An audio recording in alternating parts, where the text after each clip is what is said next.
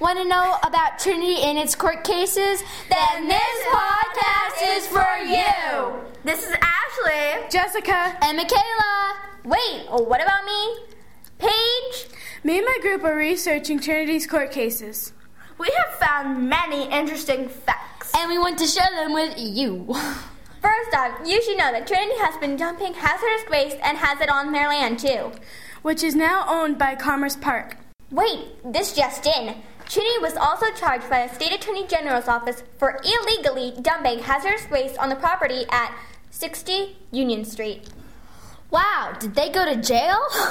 No, but I think they had to clean up the site and pay some amount of money.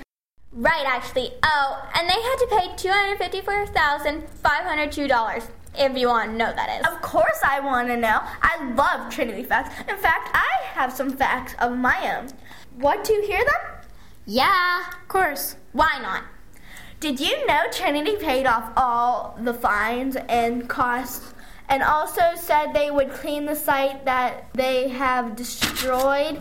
But before cleaning it up, DEP planned to test more soil. Now to Michaela! What are you going to tell us, Michaela? Something awesome, I bet! Well, of course. Did you know that Commerce Park bought Trinity for $650,000. in 2004?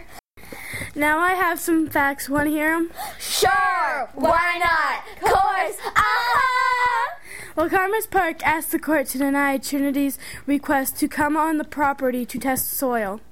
Get this. Trinity is punishable by 2 to 10 years in jail with fines up to $100,000. This is because they are illegally dumping waste.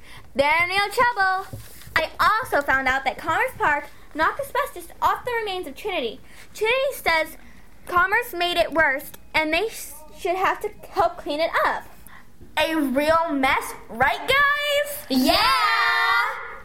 Well, we really got it to go do some more research, so we have to say goodbye. But hope you learned a lot. And have fun.